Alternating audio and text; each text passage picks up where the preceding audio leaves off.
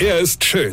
Er ist blond. Und er ist der erfolgreichste Comedian aus Rheinland-Pfalz. Ich werd der Pierpasmus. Exklusiv bei RPA1. Sven Hieronymus ist Rocker vom Hocker. Ich frage mich seit gestern, was muss man als Kind eigentlich erlebt haben, um auf die Idee zu kommen, Zahnarzt zu werden?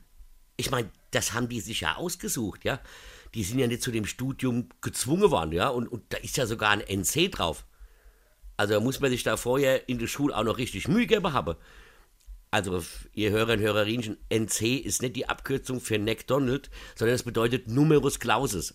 Also das bedeutet, wenn du in der Schule nicht so richtig aufgepasst hast, hast hingeguckt, immer die Kreide geholt und den Rest vom Dach zum Fenster rausgeguckt, dann wärst du höchstwahrscheinlich kein Zahnarzt. Ja? Dann kannst du nur NC-freie Studiengänge studieren, wie zum Beispiel Orientalistik. Ja? Gut, damit kannst du zwar nichts anfangen, macht sich aber beim Taxifahren einfach gut. Ja? Oder du studierst angewandte Geodäsie. Jetzt frag mich nicht, was das ist. Ich weiß es nicht. Aber es ist kein NC drauf. Und im Hauptstudium ist der Personenbeförderungsbeschein zum Taxifahren inbegriffen. Also für Zahnmedizin brauchst du einen NC in Rheinland-Pfalz von 1,2. Ein Abi-Schnitt von 1,2. Den hätte ich hätte mal erreicht, wenn bei mir nur die Note in Sport und Religion entscheidend gewesen wären.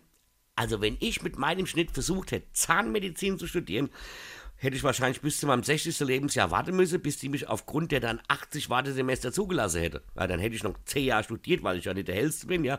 Und dann mit 70 das erste Mal äh, Amalgamplomb rauszumachen.